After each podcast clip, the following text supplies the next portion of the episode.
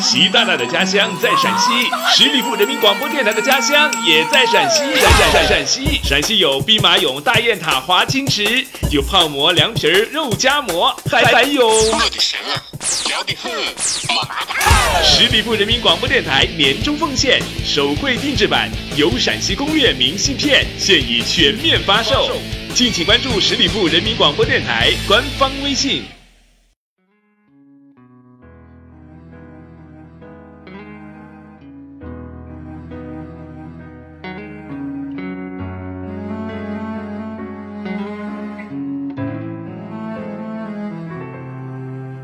亲爱的听友，大家好，欢迎收听今天的听叶风，我是叶风。前几天到书店挑了一些书，其中有这么一本，叫做《世界那么大，命中注定遇见你》，作者是马盼。今天节目当中就想和你分享这本书的第一页的内容：爱情向左，命运向右。那如果你喜欢叶枫的声音，可以在节目之后加入我的个人微信“叶枫时尚”的拼音小写“叶枫时尚”的拼音小写。好，下面时间，让我们一起来听。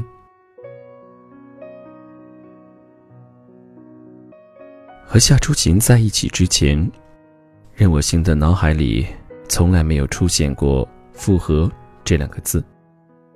他大男子主义的性格来源于他不可一世的父亲和逆来顺受的母亲。从小没少看父母干仗，每次都是父亲摔盘子砸碗，母亲含泪默默收拾。就算是挨了父亲的巴掌，母亲也不曾反抗过一次，反倒是打人骂人扬长而去的父亲，像占了理似的出去喝酒取乐。母亲明明吃了亏占了理，却还是会低声下气的跟出去救父亲回来。每次父亲都会喝得烂醉，然后吐得到处都是，最后还是母亲收拾。父亲从来不觉得自己错过。有一次，任我行多嘴问父亲为什么这样，父亲说：“这样有面子，这样。”才是男人，还跟任我行举例说：“你看看某某某，媳妇一吼门都不敢出，你长大了可别学他，一点出息都没有。我给你取名任我行，就是想让你有点脾气，像个男人。”于是，在任我行的字典里，出息、面子、像个男人、有脾气，是大于听话、尊重。和和气气、没脾气的，他甚至无师自通的觉得，只要有出息了就可以横行无忌，只有横行无忌了，才像个男人。幸好有出息这三个字摆在横行无忌之前，所以任我行，并没有闯过什么泥田大祸，因为对于大多数人来说，有出息实在太难了。而且受母亲的影响，在努力有出息的同时，任我行还一直在寻找一个在他横行无忌后给他收拾烂摊子的女人。在这样一个崇尚女权的时代，找一个像母亲那样性格的女人，比像父亲期待的那样有出息还难。但这些挫折和难题，并不妨碍任我行平时用蛮横解决一切问题，比如在学校。冲撞了同学，他从来不会认错求和，哪怕人家叫一帮人来打他，他也是一拳一拳的打到自己没力气为止。后来遇到自己喜欢的女生，也是逼得对方最后跟他表白，求婚交往这种沾了球的事，他一概干不出来。后来跟女朋友吵了架，虽然没有像父亲那样暴力。却永远是一声不吭的闷着头，不会哄哄女孩子，更别说认错求原谅了。不会哄女孩，不会浪漫，不懂女生那些复杂的小心思，让任我行的感情之路异常坎坷。好在他一直在追求有出息，多年下来也有些成果，所以这些成果也给他带来了不少桃花运。只是没有一个女生能够长久的陪伴在他身边。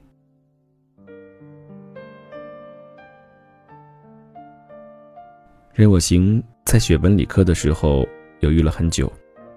对于任我行来说，理科意味着有出息，文科意味着有更大概率找到一个像母亲那样的人。尽管他的性格在谈恋爱方面并没有什么优势，但文科班女生多，瞎猫说不定也能碰上死耗子。如果选了理科，跟一群光棍在一起，单身一辈子事儿小。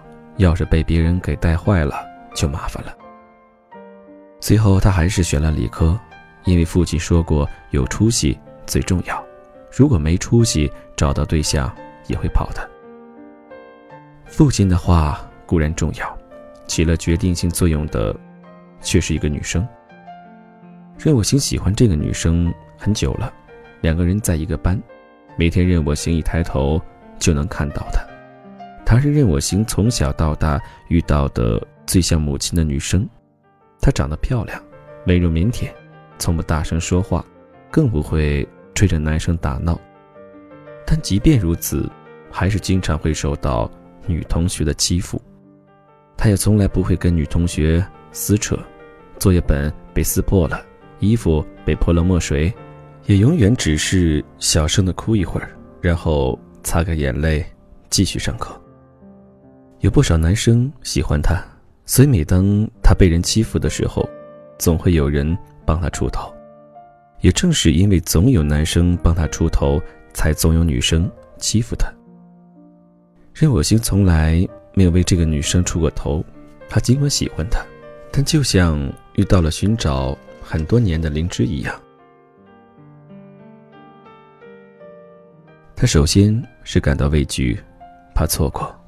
更怕像以前一样弄错了，到底是真清纯还是装清纯？他想慢慢观察观察，所以这个女生因为不讨女生喜欢而选择了男生多的理科班之后，他也跟着选了理科班。这个女生就是夏初晴，进了理科班之后，她当之无愧的成了班花。夏初晴。被众人捧作班花之后，任我行觉得自己和她的差距反而更远了。虽然进了理科班之后，他们俩有缘成了前后座，任我行一伸手就可以摸到夏初晴的头发，但他从来不敢伸手，最多只是在学习之余吸吸鼻子，闻一闻夏初晴身上那股子独特的清香。这场暗恋一直持续到夏初晴高中毕业。对于任我行来说，高中毕业是一个大转折。他因为夺取了他所在地区的高考状元，受到万众瞩目，不仅有了在无数名校中做选择的权利，也收到了无数女生的表白信。让任我行失望的是，表白信里没有夏初晴的，因为夏初晴考的也不错。虽然不是状元，却也够了上名校的分数线。然后就在这时，发生了让夏初晴，同时也让任我行悔恨一生的事情。因为成绩优异，做了多年乖乖女的夏初晴，第一次答应跟同学去酒吧喝酒庆祝。这次同学聚会，也有人叫了任我行。但作为状元的任我行，当时被各种亲戚和学校领导的饭局困住了。因为不知道夏初晴会去，所以一开始任我行，并没有对他的这次爽约有什么格外的愧意。夏初晴到了酒吧没多久，就被同学下了药，然后被一群混社会的青年摧残。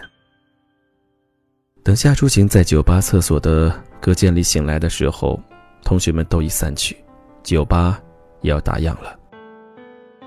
夏初晴一个人走在凌晨三点多的街头，因为衣衫不整，路过的车辆频频向他打闪光灯，甚至有好色的司机停下来探出头来搭讪。夏初晴觉得寒冷、愤怒悔恨，但更多的是无可奈何。他没有报案，到家的时候，家人已经睡了。他决定瞒下这件事，自己吞下这苦果。那天带他去酒吧的人也因为害怕，集体晋升，并随后各自去了外地上了大学。夏初晴没有再去上学，同学这个词在他的字典里已经跟恶魔画上了等号。他去了南方的城市打工。很多年后，被所在工厂的老板看中，做了老板的情人。而任我行对这一切一无所知。他去了北京读大学，四年里一直挂念着夏初晴，但是这个他昔日暗恋的对象，好像人间蒸发了。没有人知道他去了哪里。大学毕业后，任我行找到了一份非常好的工作。所有人都觉得任我行是个非常有出息的人了。这时候，任我行才有信心回到故乡，一个挨一个去寻找当年的同学，打听夏竹晴的下落。直到问到一名因为高考成绩太差，高中毕业后就去南方打工，后来赚了点儿钱回来开小卖部的学妹，任我行才知道当年发生的一切。知道真相后，任我行想当年，如果他推掉亲戚和学校领导的饭局，跟着夏初晴去了酒吧，那他的视线一定不会离开夏初晴。夏初晴即使被药晕了，也不会出事。然而现实容不下如果，一切已经发生，任我行除了心痛，竟不知道该怎么办了。这么多年的别离。加上夏初晴所处的环境，应该已经让夏初晴变得面目全非。任我行不知道该不该去找他。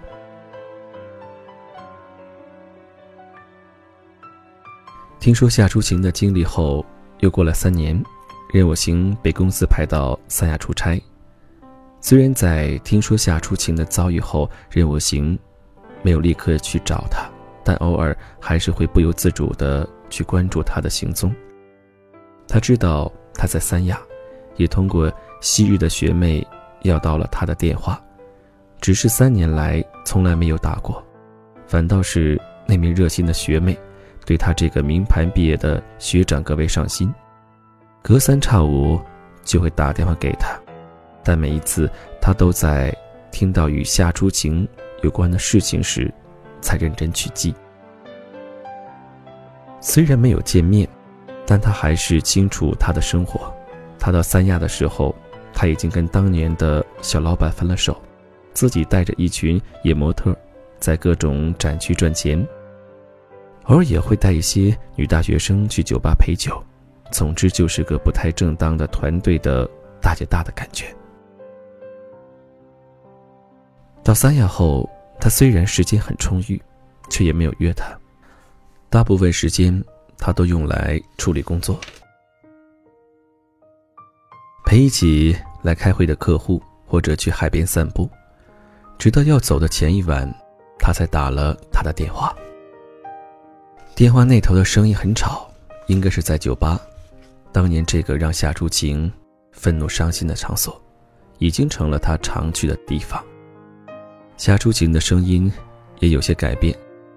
当年说话怯生生的他，现在张口闭口都带着脏字，偶尔还夹杂着虚伪敷衍的笑，那笑超过了他应该有的分贝，听起来让任我行格外不舒服。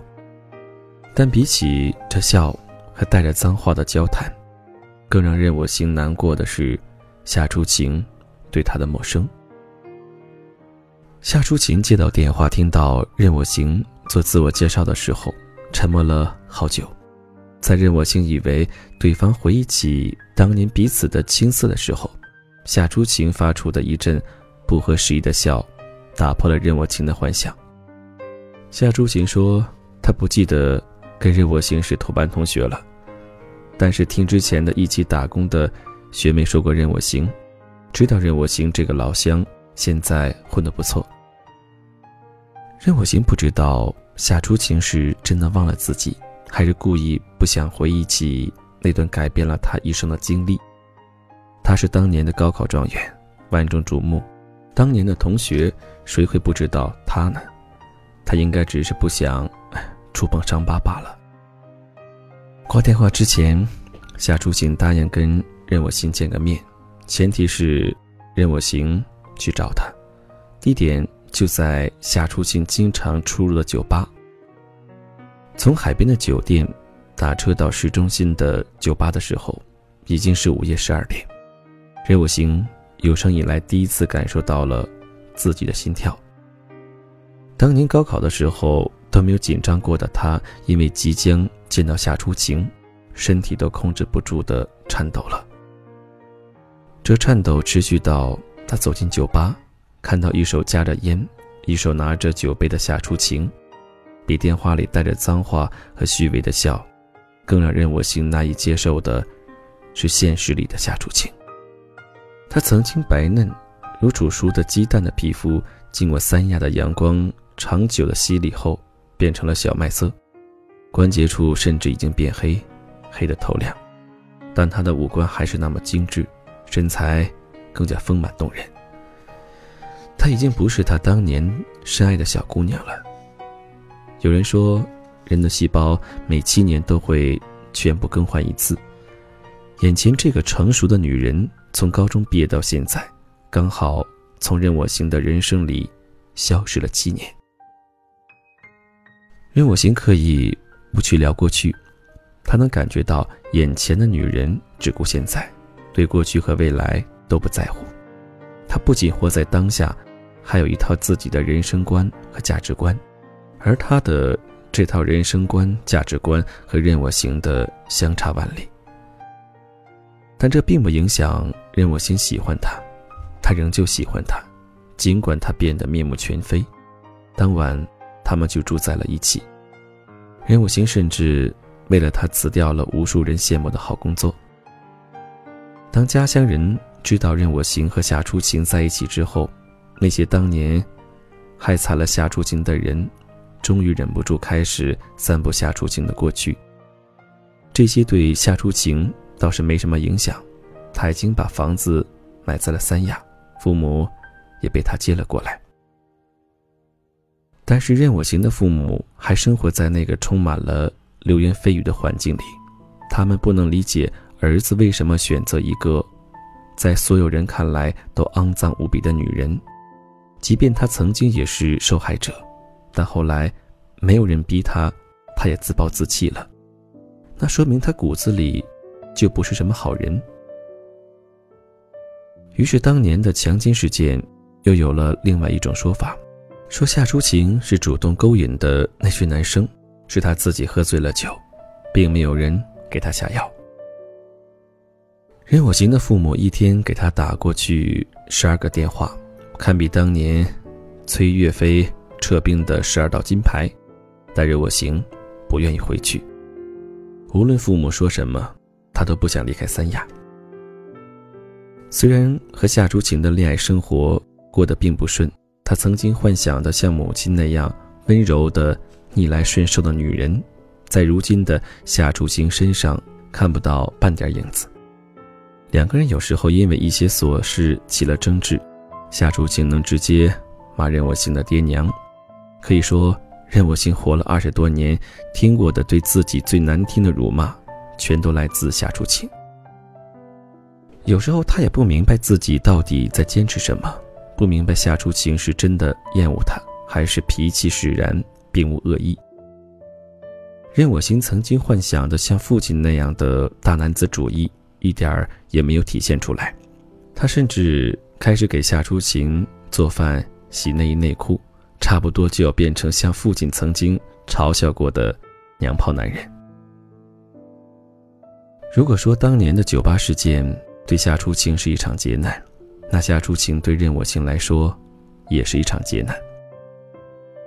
眼看自己的儿子通过多年的努力，终于有出息了，现在却在一个女人身上翻了船，任我行的父母实在忍耐不了。